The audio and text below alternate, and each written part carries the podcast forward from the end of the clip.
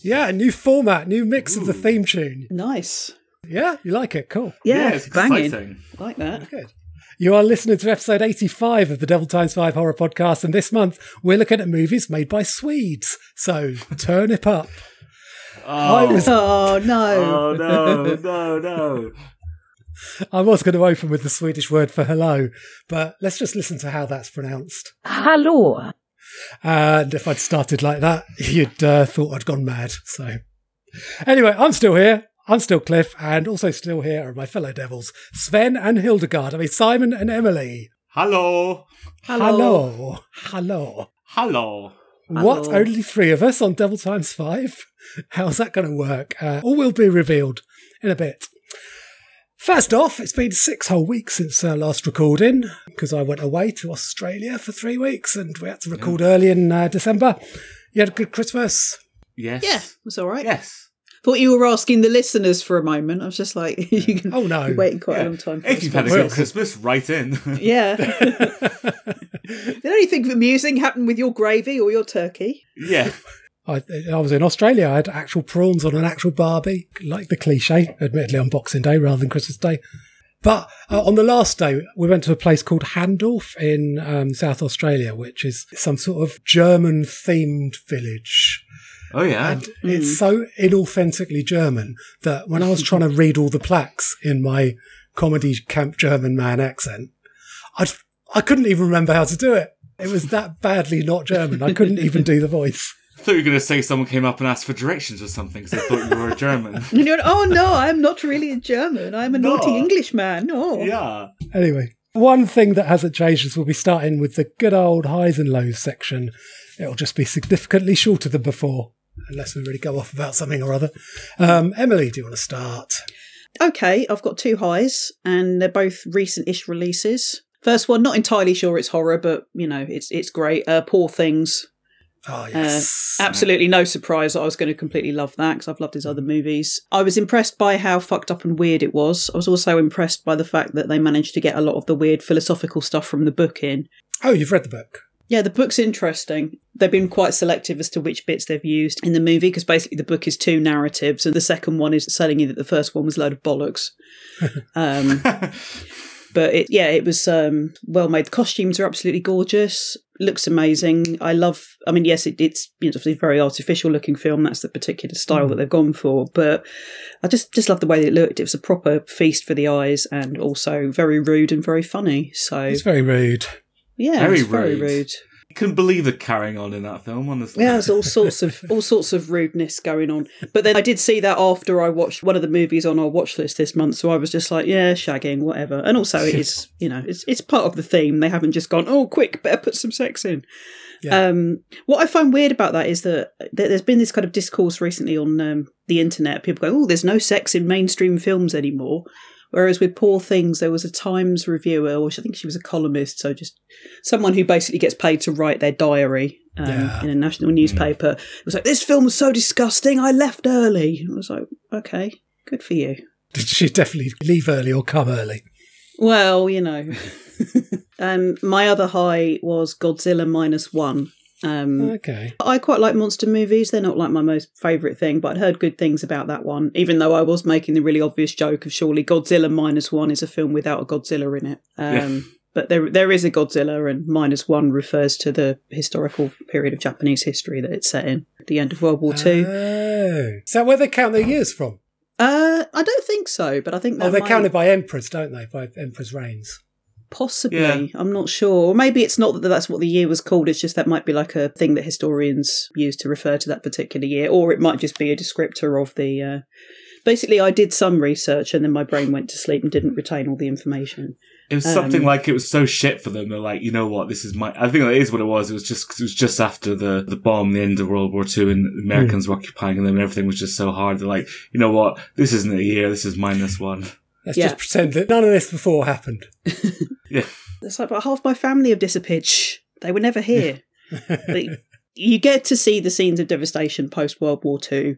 Uh, the human drama in it is handled really well, but the big exploding monstery bits are also handled extremely well. There is CGI, but it doesn't look like a shit screensaver from 1998, the way that it quite often does in a lot of Hollywood movies. And yeah, it was it was just the, the best kind of popcorn cinema, really. It's cool. Everybody applauded non ironically at the end.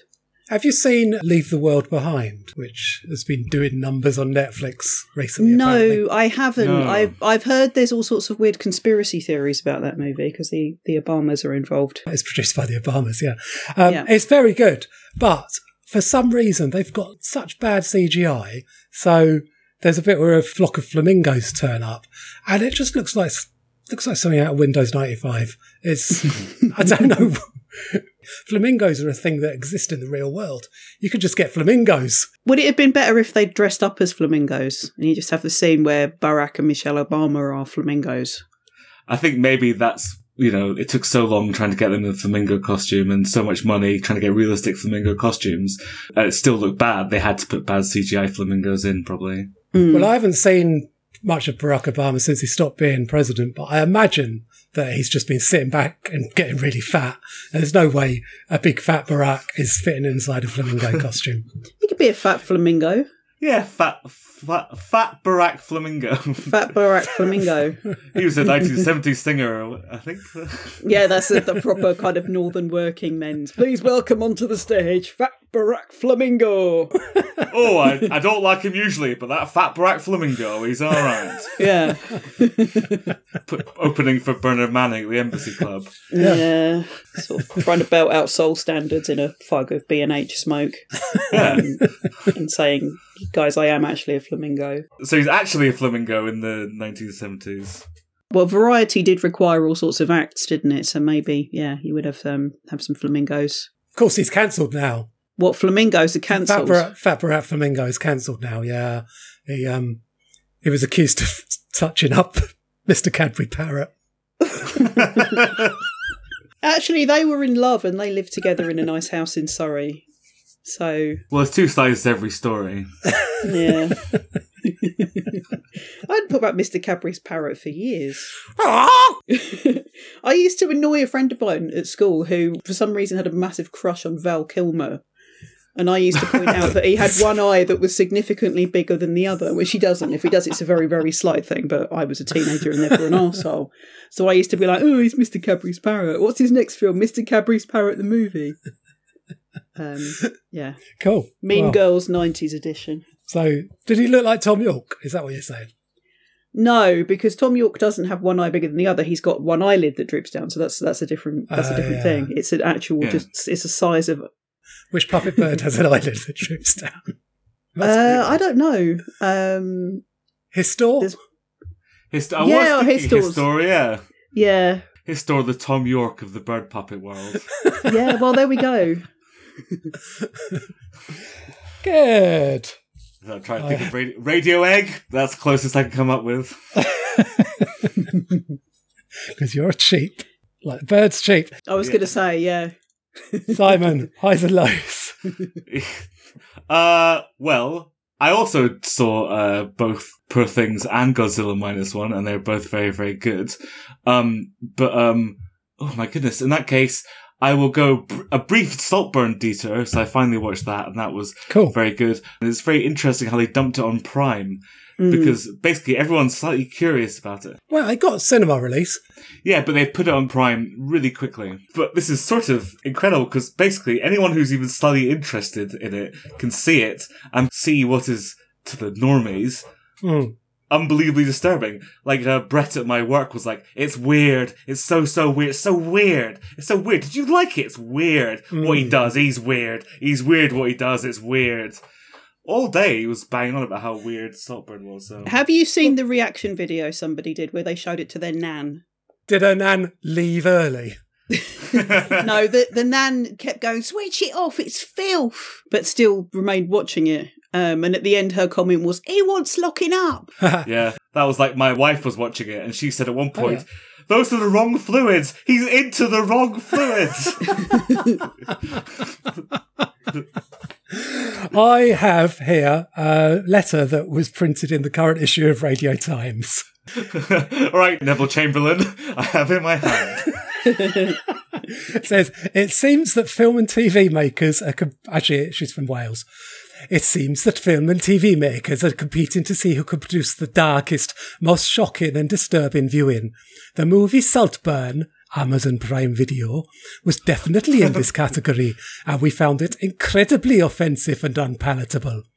Thank goodness for Antiques Roadshow and the Repair Shop, which don't leave you. I can't believe it says this. Which don't leave you with a bad aftertaste. Dawn Miller, Hovachis, Newport. Um, Surely it wasn't Gladys Pugh from Heidi High. yeah. the sub editor of the letters page has headlined has headlined that letter grave situation. You could go with Bless grave the cotton situation or, or baby gravy situation. Either one of those would work. Baby gravy situation is- isn't a well known phrase though, is it? That's the problem with that. It's not, but grave situation is. So you'd have to put a bracket round baby and then a bracket round the, the, the Y at the end, and then you'd have to point out that the yeah, okay, fair enough. and then an arrow at the letter writer's name saying, "You fucking idiot. yeah. Yeah, Antiques Roadshow and the Repair Shop aren't even films that you could go and see at the cinema, so shut up, Dawn Miller. no, and also you can like Saltburn and both of those things. Yeah. Like, You could. it's- you could, you could combine them to make some kind of mega. Well, how would she sound? Midway through, they suddenly sort of stopped everything that was going on in the middle of Saltburn and started like evaluating a like They a It's an do. pre- Antiques, it's Auburn, yeah. They, they they do, yeah. it's- They it's all do, bit- yeah. Maybe that's why. Maybe that, that that's the point. Actually, maybe that's why they watched it. yeah, could well be, yeah. yeah. Yeah, themes, antiques, and uh, soaking up spunky water. Yeah, spunky water, grave humping, and antiques. That's the bit where Jay Blades from the repair shop sees the antique bath and says, There's a problem with this. I don't know the voice. I don't know how he speaks. The problem with this. Covered in spunk. Covered in spunk. What you want to do? what you want to do? Lick it all up. Lick it all up. And then you'll look at it and go, "Oh, my dad spunked in this bar," and then Yeah. everyone will cry because that's what the If what- repair shop is, as Yeah. far as I know. People repair a nice thing that's got a particular memory, and everybody cries. If anything, that's wronger than Saltburn. I mean, at least you know that's that's a drama, right? You got moral objections to Willie's swinging around fine, but you're not. They're not emotionally manipulating people. I guess the, the bath in Saltburn probably is worth a fair few bob. If you Yeah. brought it in and the problem with it was there's so much spunk in it, Covered in it's cracked, Mm. Or at the very least, blocked. blocked, yeah. Oh, yeah. Well, it depends on viscosity of discharge. Anyway, It's just. Thank goodness for Antiques Roadshow, the repair shop, and how clean is your house? Yeah. Which don't leave you with a bad aftertaste. Um, my low is. I have a Feed second me. high. Oh, yes, of course. Yep. uh, I got distracted by the spunky bath talk. yeah. Well, speaking of no, there's no spunky bath in this. It's a game actually. Um, Alan Wake Two. Basically, it's about an, an author who, at the end of Alan Wake One, is actually sucked down a drain into a dark dimension, and then you're like playing as him in the dark dimension and uh, and an FBI agent.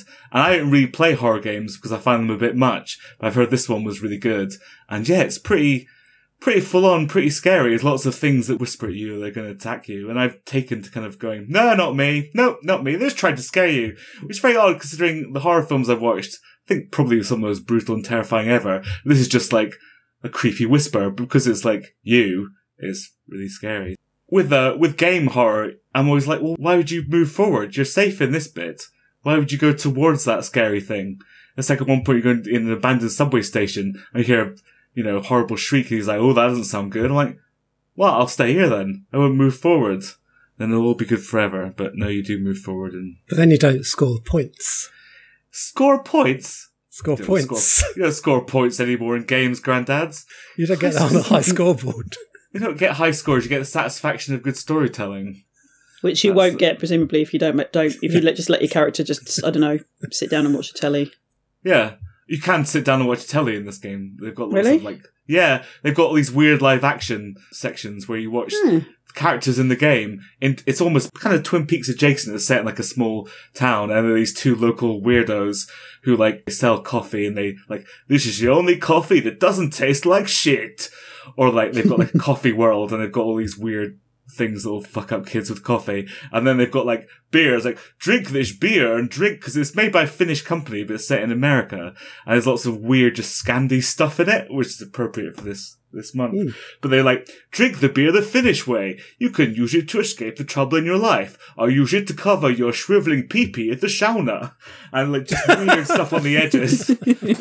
and yeah, these like mad live action bits. Um, and there's a full musical part way through. It's a cracking game, Wow, but yeah, smart.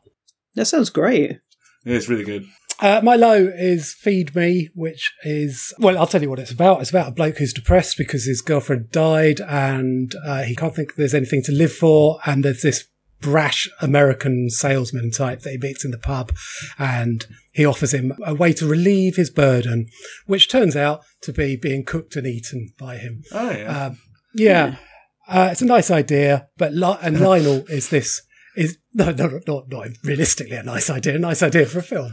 Um, Li- Lionel is this big clowny man. Um, I was thinking it's quite typical of British comedies to have a quite depressing, miserable situation that some great big bumbling clown walks into. Uh, do you mean the British government in 2019? I wasn't Hey. thinking of that. I was thinking more kind of Reese Shearsmith and Steve Pemberton's Yeah. work, you know. Uh, but the people who made this, they are no Reese Shearsmith and Steve Pemberton.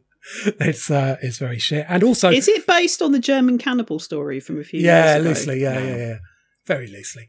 And um, all the pre-publicity for the film, and even the press release when it came out says that Danny Filth from Cradle of Filth is in it. His scene must have been cut because he is not in it.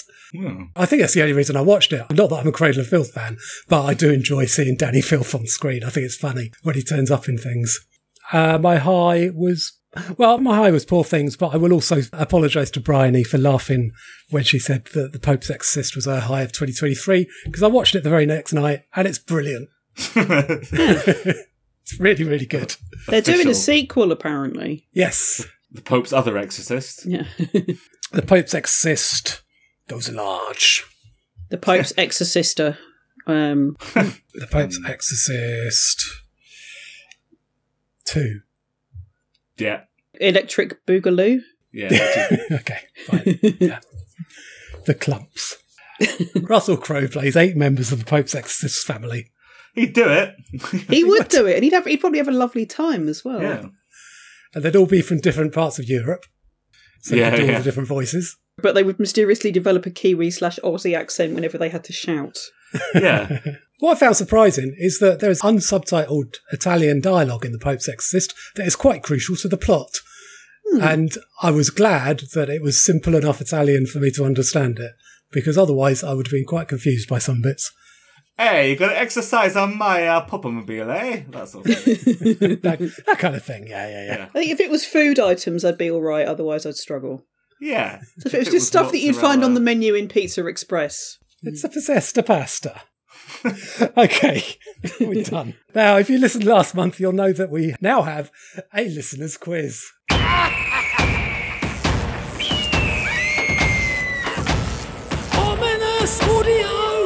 We asked you to identify the theme of this month's episode based on the following clues to three of the titles that we're going to be discussing. Ah, Mrs. Cyclops! Thriller, aka The Caller One Eye. Black Circle. And Hour of the Wolf. So they were the clues to our theme of Swedish horror.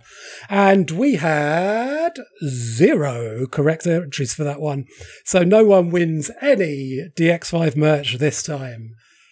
There'll be another exciting game of ominous audio later this episode.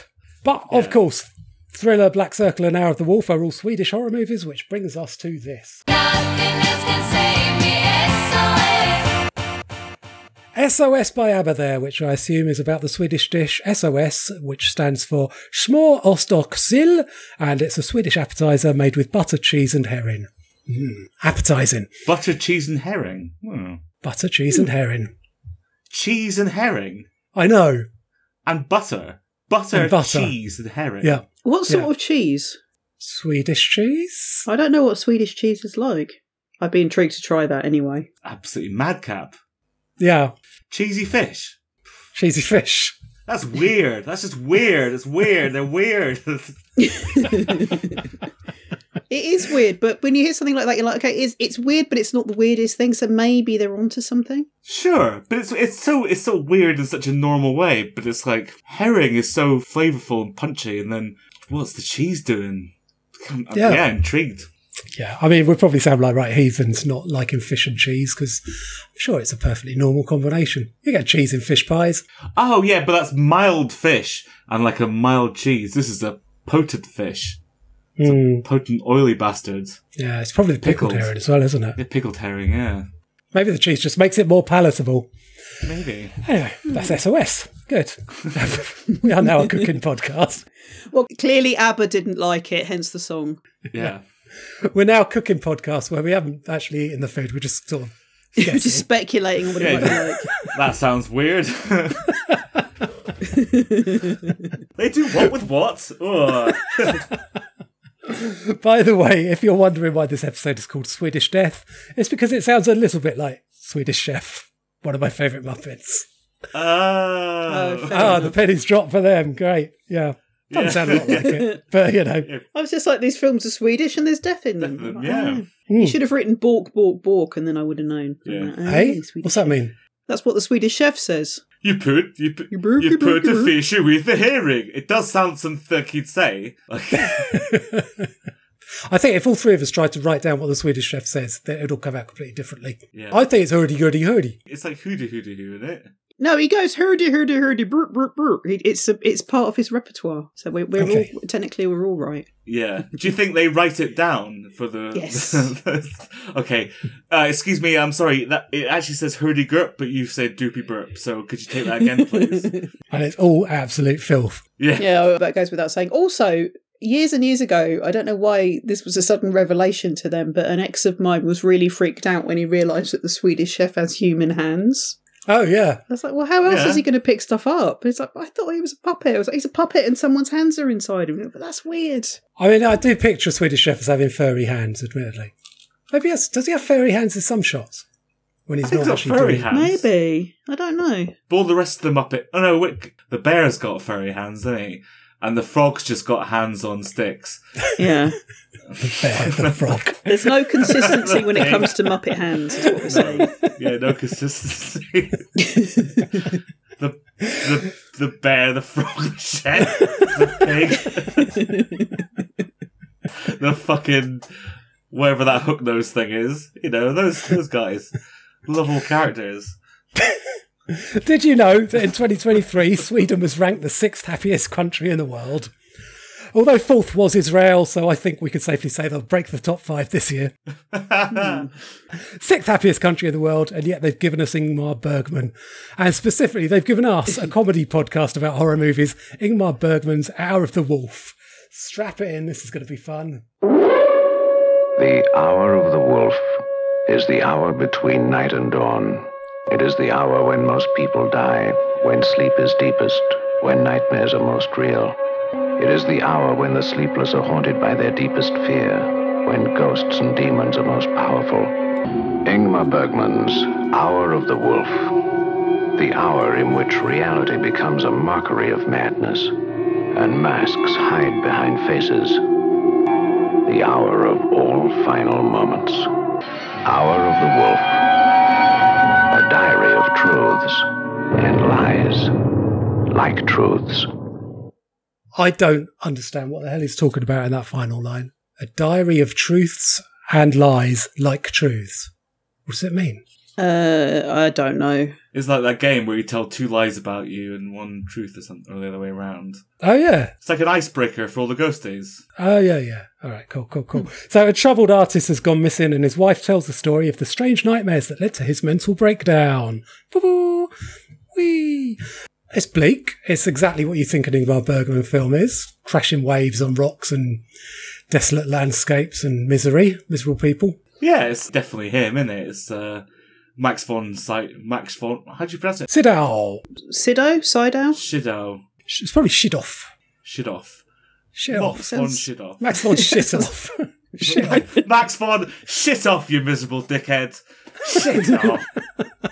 Just If this sit film up. was made today and it was released by A24, would it be called Johan Needs to Calm Down? yeah, Because that's the artist name, isn't it? His, his name, yes. Uh, I Yeah. mean, he's having all these nightmares about the schoolmaster with the pointing stick in his trousers. Yeah, there's a lot of kind of repressed sexual stuff and just general fears in the nightmares. And uh, clearly, David Lynch has seen this film. Oh, yeah, definitely. It's got so much kind of influence on Eraserhead and Lost Highway and Twin Peaks. Mm-hmm. hmm Definitely. Also, Yeah. the scene with the party genuinely made me feel really anxious in the way that social scenes quite often make me feel really anxious, but I've never seen that conveyed quite so well on film before. yeah, and they're all got loads of conversations with him and at him and about him and Yeah. what does she see in him? That's why I want to know. Why is she so keen to love this absolute bloody misery guts? yeah, I was wondering that. And clearly she's um stronger than her husband and she's able to get through it because she's kind of like, No, I love him and I'm steadfast and blah blah blah and you're just like Maybe he used to be fun. I don't know. Yeah, Maybe it's got massive cock. He might have a massive cock. might yes. have a massive cock. Bergman said it was slightly autobiographical. Uh, in some Oh, ways. right, that bit. That bit. Yeah, the bit about him having a Specifically. massive cock. Yeah.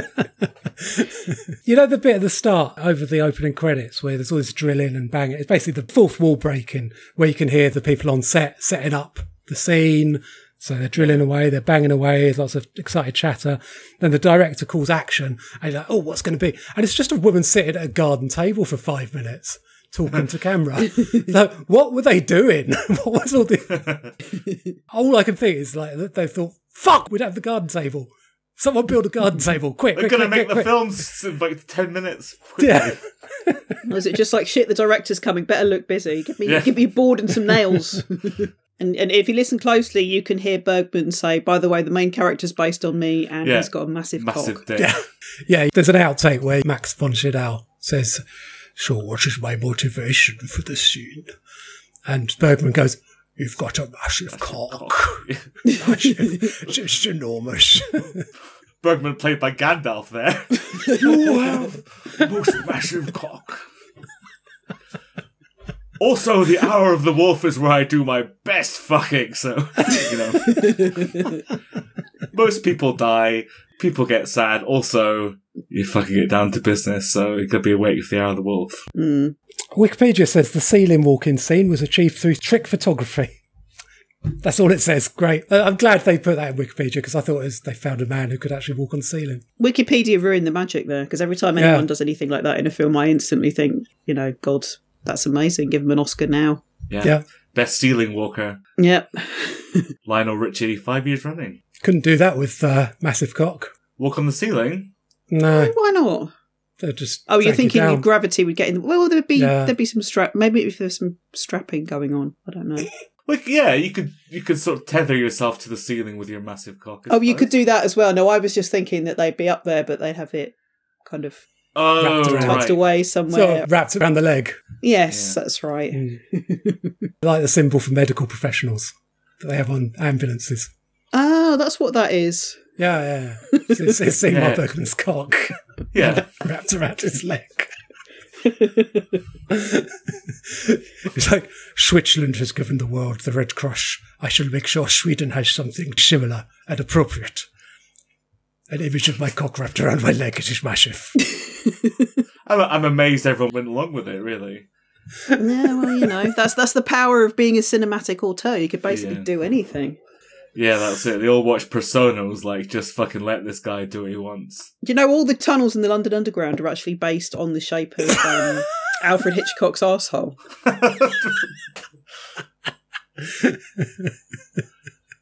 It's in all of them all together. So his like arsehole was like a maze of tube lines. I guess, I guess our arseholes are all a maze of tube lines. I suppose although they all go one direction. Speak for yourself.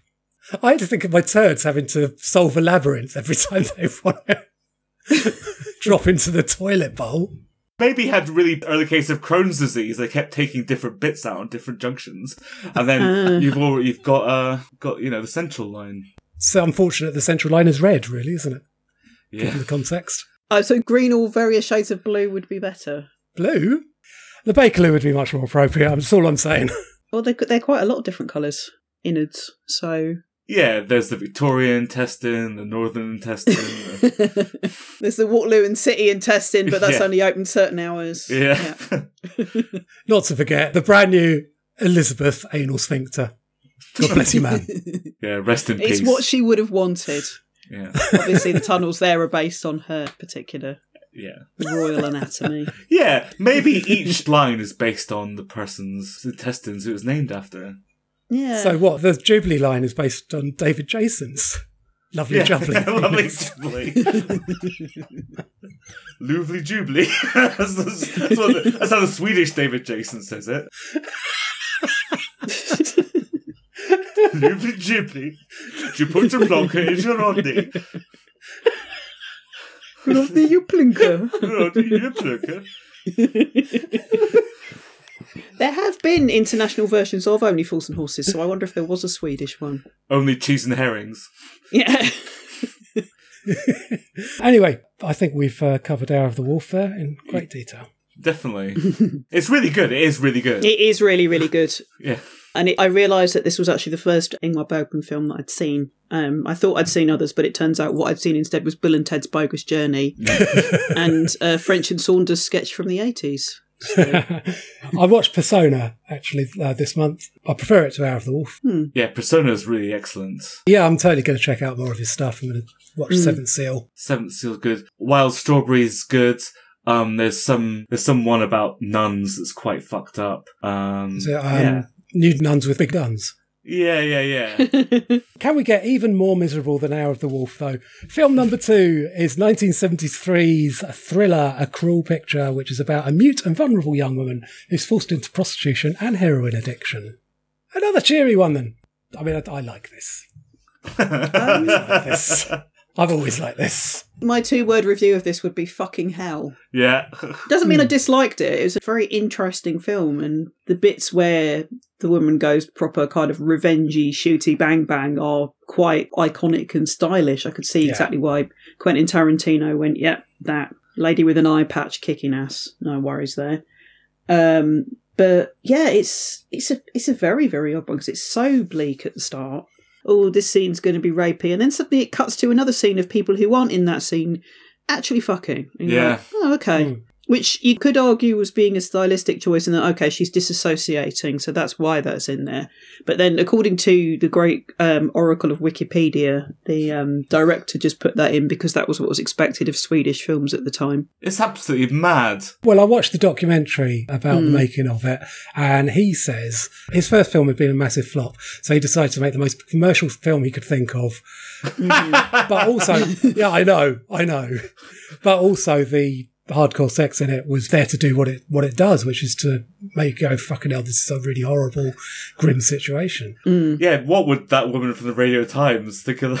think of that? Well, yeah, I mean, I uh, end up watching quite a few of these on the bus because you know my wife does Yeah. not like horror films, and I put this on. And usually, I can sort of just if there's something a bit dodgy, maybe you know angle the iPad away. This just a full screen of just a, a cock go into a into a fanny, just actually just actually hardcore. You have to stop watching documentaries about the making of the London Underground on the bus.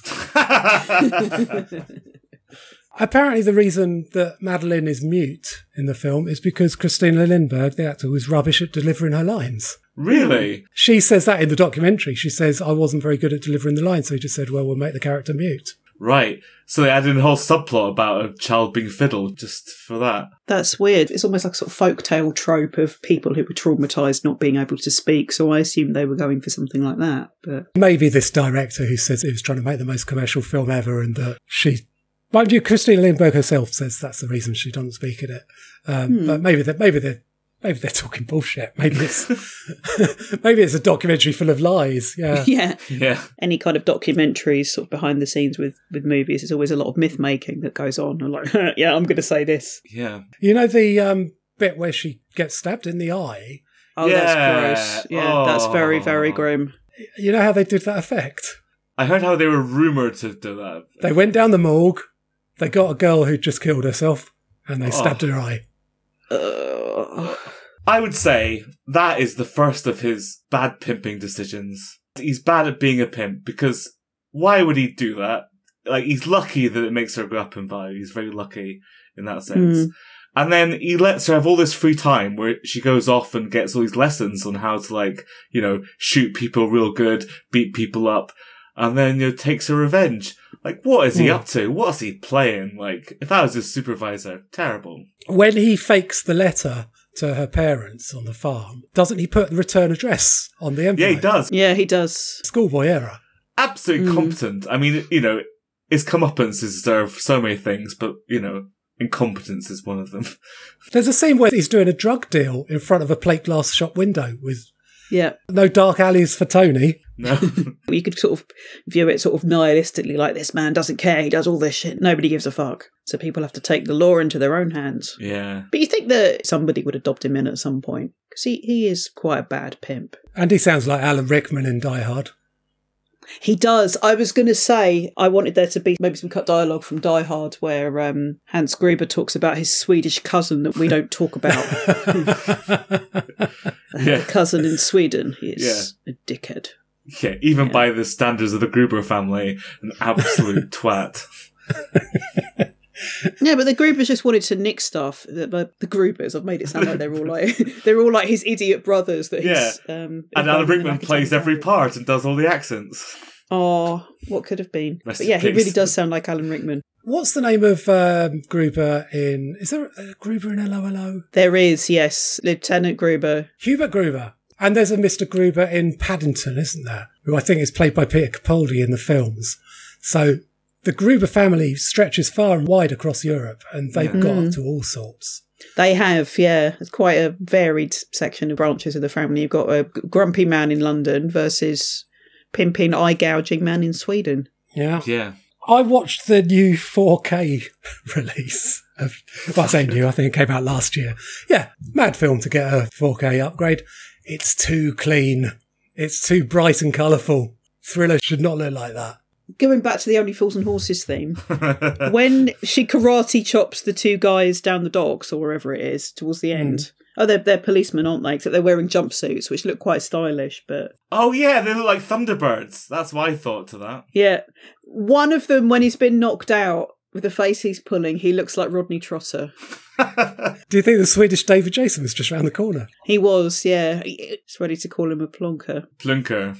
Plonker. The slow motion deaths were good, weren't it? Like really, like They oh, were, yeah. Look at that. You really wanted these people to fucking. Die. It was, and she looked so good. Like yeah, as you say, really instant iconic. Like yeah, forget her doing Absolutely. lines well. Just her face was. Oh. Her angry face and the fact that she's got different coloured eye patches depending on what she's wearing. And at the end, she's got the leather coat on Yeah. and the flares. And it's just like, yeah, stylish revenge. Could they have gotten to the revenge bit without quite such a kind of a wallowing through a swamp? I sort of wonder. I mean, I sort of almost respect how thoroughly it was awful in some ways, but also like, film could have been as good if you, I don't know, maybe a bit less weird anal sex Mm. with strange music. But you know, there you go. Most commercial film possible. That's the way you Yeah. do it. That's what Marvel needs to do to get back on top. Yeah. Did it actually make money? Was it successful? Did his. um It was the first billion dollar film made by a Swede. Wow. Okay. Well, there we go. and yet he wasn't nominated for a Best Director Oscar. It was an outrage. Oh, disgraceful. Were the couple doing the fucking nominated? Best anal cum shot in a mainstream cinema. yes release. yeah because it's quite a sort of quick cut the first time the porn stuff happens i was like did that really happen it was almost like the end of fight club where they have a sort of subliminal image Yeah. of the penis and then when it came back again it was a longer bit i immediately went hmm, how are they filming that must have put the camera at sort of bollock level Put a camera at bollock level. That's how they do it. They put a camera at bollock level. It's a classic porn Okay, shot. fair enough. Bollock level camera. bollock cam Yeah. well these days they probably put a camera actually in the bollocks but I've just checked Wikipedia. The uh, shot of the bollocks at camera level was achieved by trick photography and straps. I mean, genuinely deserve an Oscar if that was a trick bollock. Talking of which, I was very surprised when I watched Ingmar Bergman's persona that in the very first minute there's an erect cock. I was Yeah. not expecting that. it's art though so you can get away with a exactly. willy and art Absolutely. just be like "Hmm, hmm, that's Yeah. good strokey strokey chin Paint with your dick. as opposed to Strokey, strokey dick. Anyway, film number three, uh, Let the Right One In, isn't exactly all happy, happy, joy, joy either. A bullied schoolboy gets a vampire girlfriend who teaches him how to fight back. I think it's good, but it's too tasteful. Is it because they don't show all the killings in close up and they keep it? They keep their distance. Have you read the book, Cliff? I read books, do I? I don't read novels. It's probably all in Swedish, isn't it? I can't read Swedish. You could buy it in a translation. Someone who speaks Swedish and English has done it in English. They've got subtitles. The book is twice the size. And then there's a pop up penis in the middle of it. Oh, Um, brilliant. Cool. I'll buy the book. The book really goes for it in the kind of splattery sense to an almost ridiculous degree. It kind of reads like someone was clearly into Stephen King and inhaled a load of coke and a load of Marvel comic books and a load of disgusting slasher movies. And um, it's very, very over the top. So it's quite interesting that the film pairs all of that right back. And um, I do like this movie. I liked it very much when I first saw it. It's been a while. I think it could do with being a little bit shorter. Normally, I don't mind Yeah. things having a bit of a languid pace, but it's just like no, just just get on with it. You've still got you've Mm. got like the core relationship, which is nicely played, and you've got the revenge against the bullies, fine. But it just takes a very very long time for all the pieces to line up and for it to go anywhere. Yeah. And they've got all the subplots with all the characters and the housing estate. And Yeah. I mean, it's quite funny when she's attacked by the cats. Yeah, there's some dodgy CG. I was distracted at the start of the film by Hawken, the old man that Ellie, the vampire, lives with, looks exactly like Mike Batt, the creator of the uh, Wombles Hmm. as a pop group. Yeah. Oh, it does look like him. Oh my god. Yeah. Could have been him. Well, he wasn't wearing his little sheriff's badge, so that's how you know it's not Mike Batt. Uh, I once had a go on. I didn't have a go at him. I mentioned. On I Twitter. thought you Every said I time- once had a go on him. I was like, I once had a go on Mike Batt. No, no, no. I um. I tweeted once, why whenever Mike Batt pops up on telly, he's always wearing that stupid fucking sheriff's badge. hmm, And Mike Batt replied saying, because I like it. did you tag him in, or was he searching for his own name? Yeah, he, was, he searched for it. Of course I didn't tag him in. Must be just there, putting his name in, replying to everyone who mentions him. Yeah. hmm. in the book, that character, instead of being killed, turns into a giant penis monster and goes rampaging around the neighbourhood. What? I don't know if I hope you're lying or not. No, I'm not lying. That's genuinely what happens in the book. He turns into a penis monster. Yeah, turns into a penis monster. In what sense? As in, he turns into a giant penis and he fucks shit up. His face turns into the helmet and his body turns into the shaft. His feet turn into the balls. I think it might be described in a slightly more poetic way than that, but yeah. So, he's turned into the shaft. The poetry of the penis monster. Yeah. Does it rhyme? I don't think so. That, that would be the Doctor Zeus remix, which sadly is only available in Swedish. There once was a man named Mike Bat who did something the opposite of a twat. he had to take stock when he became a big cock uh, and rampaged. What's the matter with that? Very nice. Oi, cock monster, why are you wearing a sheriff's badge? yeah. Where would he wear it as a cock monster, though? If he's doing his piece to camera about, oh yeah, of course we did the Wombles, and he's got his sheriff's badge on. But if he's then turned into a But that's it, giant so you'd cock, know it as him. yeah. But but where? What I'm saying is, where would he have it, and where would he be talking out I of? think like a Prince Albert, surely. Yeah. yeah, that yeah. would make the most sense, I guess. But then. Talk, but how would you how would you do that shot? How would you film a giant sentient cock monster as a talking head in a BBC Four music documentary? This is what I want to know. Trick photography. I think they probably have him played by an actor like they used to do with Jerry Adams or something. Like, we cannot have Mike Bat in this because he's become a giant cock monster. But we do want to get his thoughts on the Wombles. So he's played by the guy who was in Let the Right One In, Uh, yeah. whose character did become a giant cock monster, but not in the film, crucially. Yes. Ah, my favourite credit in the end credits is there's someone credited as mental coach. And I just hope it's someone who drove a coach really badly. we have to get to this next location now. Oh, do we have to go to the mental coach? Yes, we do. Yay, mental coach, mental coach. Sorry, are they all Pam Doof in this situation? God, I'm a duck arch. Why is it called Let the Right One In? It's something to do with vampires, isn't it? No, I know, I know, but there's not. It's no choice between vampires. There's one vampire. let that one in. There's not other ones. So it's like you're okay to let this one in because you've got a relationship with this vampire and you know she's all right, she's kosher, but One of the good ones. you wouldn't yeah. let another one in because they're going to fuck things up. Well, it should be let this one in. Yeah, let this one in, not that one. Yeah, And then the sequel would be don't let that one in. don't let that one in. the um the third in the trilogy would be you let that one in, didn't you, you big Wally? Ooh, You've only gone and let that one in, Rodney. blinker. Plinker, Plinker, Rodney, you let the Plinker, wrong one in. Plinker. Plinker. Why did you put cheese on the herrings? You blinker. Simon, why does your version of Swedish David Jason sound like he's about to break out into If I Was a Rich Man? If I was a rich man. I suppose it's not far off from One Day We'll Be Millionaires, Rodney, is it? Yeah, exactly. Yeah, exactly, yes, thematic. That's right. Fiddler on the Roof was very much the only Fools and Horses of its day. Yes. Yeah. We're going to take a break from the Swedish films now because it's time to open our brand new horror help desk. If you've got a bone in your teeth or a bone of contention, or if you've got a bone to pick, we'll take the bones off your beef at the horror help desk. So mail us, cause that would be sick. And our first email to the Horror Help Desk has come from listener Sam, who writes Dear Devils, as a lover of the horror genre, there's a collective agreement among horror fans that Rob Zombie's films are terrible and widely hated. However, I don't agree with the status quo. I love his films. They're disgusting, vile, and full of irredeemable characters. Sounds like this podcast. Uh, that all take place in the Rob Zombie universe and I actually enjoy his usual tropes of greasy hair, terrible dialogue, and needless swearing. Sounds like this podcast. I feel seen. Is there something wrong with me, or is everyone else just too harsh on Mr. Robert Zombert? So thank you, Sam, for that. Uh, let's see if we can help you. Taking it from the top, then, uh, there's a collective agreement among horror fans that Rob Zombie's films are terrible and widely hated. Uh, well, we did discuss this on whatever episode it was. I should have taken a note uh, where we covered Rob Zombie and Eli Roth films. Is there a collective agreement? No, No, there isn't. No. no. Simon, you've only seen one of his films anyway, you're saying.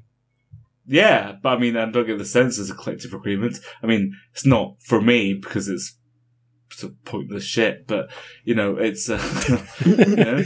You've collectively agreed. yeah, yeah, the collective inside my head of all my various voices inside this greasy haired dome, uh, do, you know, saw one of his films and was like, nah, all the things Sam enjoys, I don't enjoy, but so collectively, not bothered. Moving on, he says, however, I don't agree with the status quo. And he's capitalised status quo, which Yes. suggests that Well, it suggests that he's sat down with Francis Rossi and Rick Parfitt, and well, Rick Parfitt's dead, so they would have had to have been a Ouija board. it's been a while ago. Yeah, just Or a sort of witch. spooky stuff that Rob Zombie might do in one of his films, Resurrect, which everyone's dead. Yeah, Rob Zombie does like references to 70s rock, Yeah, That's true, but it's. I feel like status quo are a little bit too British for him. but maybe this is the new direction Rob Zombie could go in. well, yeah, that's the way to get an Oscar, isn't it? Is like make a film about rock stars, you know, Hmm. Hmm. like uh, fucking Bohemian Rhapsody and uh, the one about Elton John. Rob Zombie could make the status quo film. Where he Yeah. casts his wife as one of them. Surely he'd cast his wife as Rick Parfitt, and then Francis Rossi would play himself. No, no, Bill Mosley would play Francis Rossi. Actually, yes, I can see that. That's probably the only way you get me to watch a status quo film or a Rob Zombie film, actually, if it was one doing the other. So I'm looking at the list of status quo members. Uh, on the Wikipedia page, there's a photo of them. It says left to right, Francis Rossi, so that's Bill Mosley. Rick Parfitt, that's Shane Moon Zombie. Alan Lancaster, uh, who does that look like? It actually looks like Bungle from Rainbow. and, uh, Well, he could and- be played by Bungle from Rainbow. He's not doing a lot Yeah. at the moment. No. Yeah. And then John Coughlin, brackets obscured. So I picture in this film, John Coughlin is just someone that you just hear in the background, but you never actually see him. Eh, People are always standing in front of him in every scene. He's the drummer, I presume. So he could be played by. He could be played by the cock monster that Mike Bat turned into. Yeah, played by Mike or- Bat. He could be played by Mike Bat, uh, but then he'd insist on being seen because he'd want people to see the sheriff's badge. So, Uh, but he could shine the uh, sheriff's badge up into the stage lights so it reflects. Right. And there's kind of like a aura. Mm-hmm. he's behind his drums, and then you just get a little glint of light off the sheriff's badge. Mm-hmm. Yeah, exactly. Yeah, yeah, yeah. Wait a second. The drummer is a cock monster. That's what we're doing. Yeah. Yeah. Yeah, yeah, I reckon. And uh, to make it more of a Rob Zombie film, um, their songs have to be called things like "Cunt, "I'm fucking in the fucking army now, motherfucker," and Yeah. "fucking rocking all over the fucking world." You cunts. Shits, Your shit. You shits. Anyway, status quo don't like Rob Zombie, so this movie's never going to happen. That's what we've established. Ah, damn it. More than dead. You know, if the money's good enough, if the money's good enough. No, but Rob Zombie's status quo biopic. I think that's that's the way forward. I think that's uh, horror help desk. Um, I- we need to come up with some kind of catchphrase for when we've resolved a horror help desk issue. Um, that was a scarily good. Uh, No, not that. so- Not that. I'm vetoing that. I'm not saying that. W- We done it. We are skill. There we go. well, we've done that. We are skill. Is that really what we're going with? Um, it's a work in progress. Yeah, Yeah. it's a work in progress. Yeah, we're feeling we're feeling stuff out as we go. so that is a uh, horror help desk inquiry helped out with or something. Yeah, If you want us to help you with your horror or supernatural based disputes, rants, or problems, DM us on Twitter, Facebook, or Instagram, or email dx5podcast at gmail.com.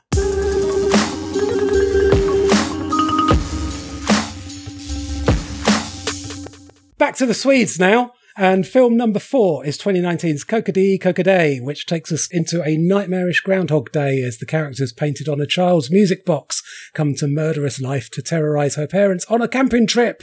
Uh, my favourite film that we watched for this month. Oh yeah, definitely. yeah, I really like this. Yeah, Well, it's um. Well, to be fair, this is this has been a good crop of films, but this one, yeah, I, I like the fact that a lot of stuff is not explained. I mean, what are the characters on the the music box? Are they characters from a folk tale? Don't think so. It's a very very weird and specific Yeah. set of people, but that's not explained, and that's okay because you're just kind of like, Mm. okay, this is a nightmare. This is kind of nightmare rules, and they're genuinely unsettling. And um, and I love the bit with the shadow puppets. Yeah. I could do without those bits, to be honest. They reminded me a bit too much of uh, that awful act, Attraction, who won Britain's Got Talent a few years ago with their mawkish shadow puppetry. But I thought it was a nice respite from the general sense of nightmare, but it was still what quite I was going odd. to say, yeah, what I was going to say is that it is one of the things that makes it such a cool film that it takes Hmm. time out to do that. I think for something that goes on for about five minutes or so, the animation should be better, really, than it is. It's, it's a bit too simple to watch that for too long. I quite like the fact that it feels it's someone's cobbled it together, Yeah. and it's the weird people from the music box that have come to life that are doing the shadow puppets. I think, isn't it? There's those other two weird characters at the start where they're having the lunch at some bar and these two clowns turn up. Oh god, they're really freaky. Really Yeah. freaky. I'd forgotten all about them because I've seen this film before. I would happily watch another film where we just follow them into the cabaret room and watch their cabaret for an hour and a half. Mm. I say I watched it the second time, and I, and I watched this is and I when at the beginning I was like, huh, I don't remember there being a little kid in this. Like, oh yeah, Mm. the kid, the kid dies, and that's the inciting incident. It's so the, the bit where they find that the kid's dead is so well done and so upsetting. Yeah, and- it is. And kind of funny, like in a in a really like Yeah, there's a lot of very, very dark chuckles to be had from this. Oh, Like, I'm, I'm just going to no. cut Yeah. that. And so you're just saying the bit where they find the kid dead. It's very funny. so very funny. very very Lol. funny. Like, ha ha. it is. fu- I did like laugh a little bit at it. It it is, yeah, but it sort of pictures it brilliantly. I really like the makeup on the on the mum from when she has the anaphylactic reaction, the the, Oh, the allergic yeah. reaction. Yeah, no, it sort of does look a bit like Mike Bat again. Yes. Do you have any theories about what's actually happening? Because I think Tobias, the dad, is just sort of catastrophizing in his head about what might happen, Yeah, and Hmm. he's just thinking his wife's going to die. And every time he tries to go and save her, he ends up getting killed as well because he's such a pussy. yeah. Hmm, Maybe, but then the bit where she goes off on her own, is that her version of it? But that's a different her, isn't it? Yeah, is it a different actor? Yeah, different actor. Yeah.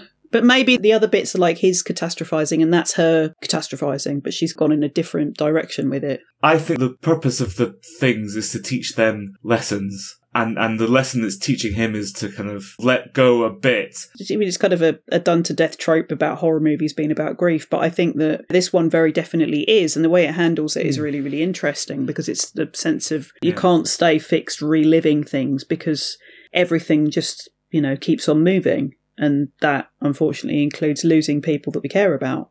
What I love about this film is that it could mean nothing at all. It could mean loads of other stuff. What this reminds me of is um, that famous interview with David Lynch where someone goes, Explain your movie, and he just goes, No. Yeah. But rather than feeling like, oh, they're deliberately not explaining it, it doesn't make sense. It makes sense enough, and you go along with the journey. You know, you, you're kind of okay with the meanings being a little bit uncertain because there's so Yeah. many that you could you could use. Well, and it's just so effective. The initial attack is so brutal, and then the Yeah. follow up is so it really sets you on edge, and it's so well done that it you Mm. know it's a face value horror story, or it definitely something bubbling under. Could have a better title. I imagine the titles put a lot of people off. Mm. Yeah, it's a mad title. Hmm. Is that an actual Swedish nursery rhyme or one that was made up for this film? I don't think so. Yeah, Yeah. I think it was made up. I think it was made up in the same sense that I think haddock and cheese and butter sounds minging. Uh huh. Just speculation. Should have done the research. Aren't the lyrics to that something along the lines of "My cockerel is dead; he will no longer sing Coco D Coco Day"? So it's the rooster noise. That's what it is.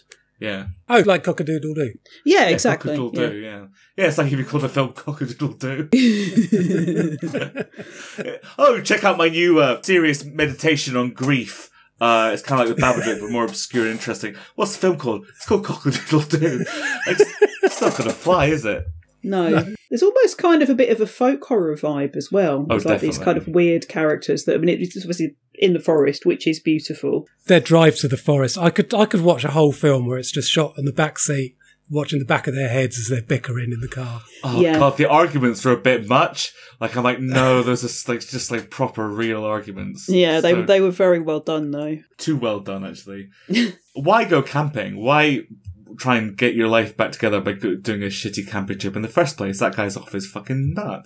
Everyone says you should get out and um, hang around in nature, and that will fix you. And Yeah. Of course, it doesn't because you're still you. You're still bringing your demons Yeah. out. Plus, you've got the additional issue of whether to go out of the tent for a piss or somebody coming and killing you. Oh, what she needs there are these piss bags these days, right? Where you can piss into it and it just turns into a gel, and then you can Mm. Hmm. get rid of the gel. So if she'd had one of those, You bringing them to Glastonbury, are you? yeah, yeah, no, Alex is like definitely getting them. How heavy are they to start with? Not heavy. I think there's just like some some powder or something. It turns piss into gel. I don't know. I'm not Willy Wonka. Was that the first draft, Willy Wonka's piss related camping accessories factory? The bit where Augustus Gloop drowned was much more harrowing than it sounded. River of piss.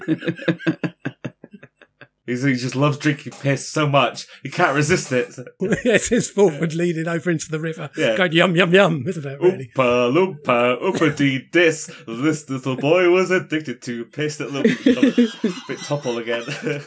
Leave it in the toilet. you leave it in the toilet. Don't put your mouth in.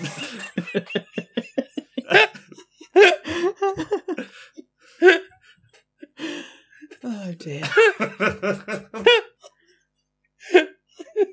What would you ha- what happened with the other characters though? Well, Mike TV would be called Mike T Wee. Tiwi, yeah. He, he likes watching um, piss related pornos. Well, or he's got a special nappy you can wear while you watch TV, so you don't have to go to the toilet. Uh yeah. And in the end, it explodes. Yeah. And Veruca Salt would be like, I want a piss, I want a big piss. and Violet Beauregard's the other one, if you're trying to remember. Yeah. Yeah. She's called Yellow Beauregard in this version. Yeah, yeah, Nice, it turns there into we a go. massive yellow, like, piss thing. I mean, look, Yeah, a massive yellow piss thing. it's a first draft, guys. A massive, massive catheter that's quite full.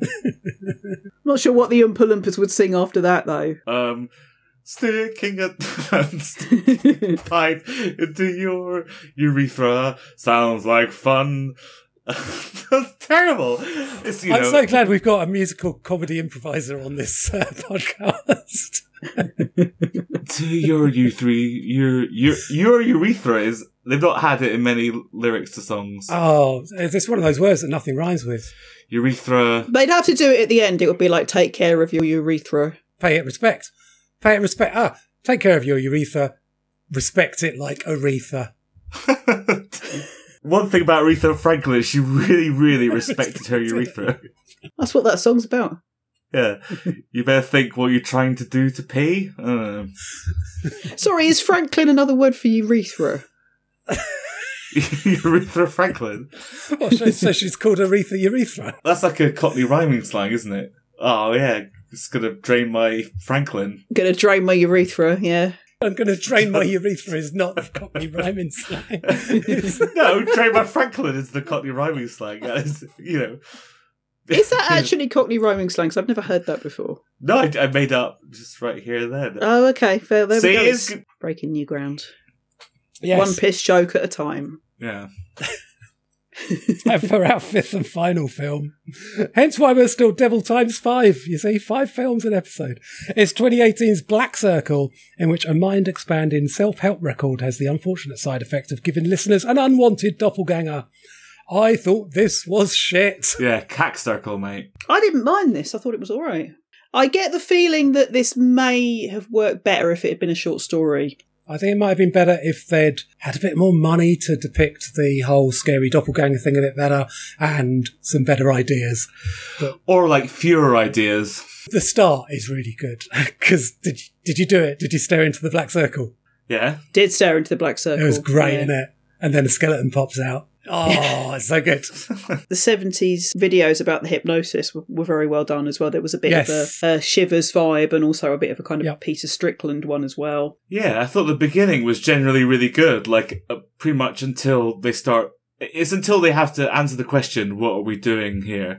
We've got a record that makes a doppelganger. That's a good creepy idea. And then after that, I think they just ran out of money, and they're like, "Well, we've got one set, and oh, just too many scenes of people walking around." I've never seen the traitors, but when they're just standing around in that room arguing with each other and accusing each other of being fake or whatever, I thought, is this what the traitors is like? I've never Basically, watched yeah. that for the simple reason that I saw five minutes once, and it just made me really stressed. Oh, it's it's phenomenal.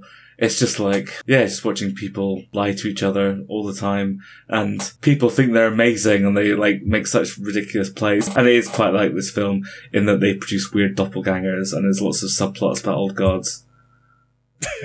So they have good uh, euphemisms for taking shit, like, I want you to reach the ethereal double that has come out of your bowels. oh yeah, oh yeah, it's nothing but euphemisms taking a shit. Great. I wouldn't watch a film called Brown Circle. though. No. That's the uh, Bakerloo line, isn't it? Yes, exactly. Yeah, we are back to Alfred Hitchcock's bum again. Um, As these things always do. Mm. It's come full circle. full hasn't it? circle, yeah. Literally full, full brown circle. circle. yeah. but does this director done anything else? Because this felt very Yes. Mm, much like a my first movie, but I don't know if it was. No, it really does feel like my first movie, but he did Late Phases, which is a werewolf movie with a bit of budget on it, and it's quite good. fair enough. I'd like to see what his other work is like. No, give Late Phases a go, it's all right. People really rate it, but then, you know, I'm not status quo. What do I know? Mm, the whole thing ends up as being who's the original person, who's the doppelganger. Basically, realise why Infinity Pool doesn't dwell on that particular subplot because Yeah. it doesn't really have anywhere to go. It's not No, Yeah. Especially as the characters are sort of paper thin, as it just piles on the characters. yeah, they could have done more just just to just the characters, but then we spend certainly the sister character. We spend so little time with her. Yeah. that you see at the beginning, it's like, oh no, everything's great. I listened to this this old hypnosis record, and now my life is sorted. And the next thing, she's terrified and fucked. ah, someone's following Yeah. me. There's no room for the characters to have any extra development. should I say something really bleak now, right? There's a bit where Lena asks Celeste to sit in a particular position, which is head down, resting on her chest. And it just took me back to these flights I took over Christmas. There's a thing in the safety videos, which I don't think I've ever seen before in a flight safety video, where they say, you know, like the brace position is usually you put your head between your legs. They say what you should actually do is um, reach on the seat in front and put your head against the seat in front. That's what they say to do now. And they say, if you can't reach the seat in front, then put your head between your legs. And if you can't do that, then just sit with your hands on your lap and your head resting on your chest. And the images of the people in the videos doing that, they just look like I am ready to die. It's so grim. Yeah, if you can't do these things, just accept your fate, Yeah. mate. It's so bleak. We're being inclusive, but also bleak as fuck. Yeah. Enjoy the fight. Apparently, the brace position does save lives. Apparently. Yeah. Apparently. Don't believe it myself. I believe the people who say that it's so that you smash your head in, but your teeth get saved so they can identify you from your dental record. Oh, yeah, that's the classic thing that people say about that, isn't it? Sorry for Ingmar Bergman, they just identify him by his enormous cock. Yes. Sorry for Willy Wonka, they just identify him from his 100 mil bottles of piss that he'd brought with him. He's got one under his hat. That's why he wears a top hat. yeah. He was so annoyed when they brought that limit in. Yeah. It would be alright for Alfred Hitchcock as well, because they could just map the intestines to Harry Beck's famous painting of a tube map. And it'd be Yes. all right for Mike Bat because they could hide loads of piss in his giant urethra because he's a big old. It's not about cockbuster. hiding. Oh, you're talking about hiding piss again, right? Yeah. Oh yeah, it'd be all right if Willy Wonka teamed up with Mike Bass to hide all his piss in his massive cock monster form. But isn't he busy playing drums for Status Quo in the Rob Zombie biopic? well, he's got to travel to the. if you've got Mike Bout in his newly adapted um, penis monster form with the excessive amount of piss, isn't there the danger that Swedish Delboy would try and sell him as a very, very, very big lava lamp? There is that danger. Well, hopefully, hopefully you've enjoyed our smorgasbord of Swedish horror. But if it made you feel sick, well, you ain't heard nothing yet.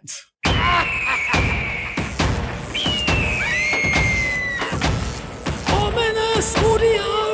Yes, it's our new listeners competition, and this month it's a bit closer to scary noises of old. I'm going to play you music from two of the films we'll be discussing next month and dialogue from the other three, and all you have to do is figure out what the episode's subject matter will be. Here's your ominous audio. It is time to clean house! Total spring cleaning. My brother gave me this name when I was about six or so. He said, Well, you're about as big as my little pinky.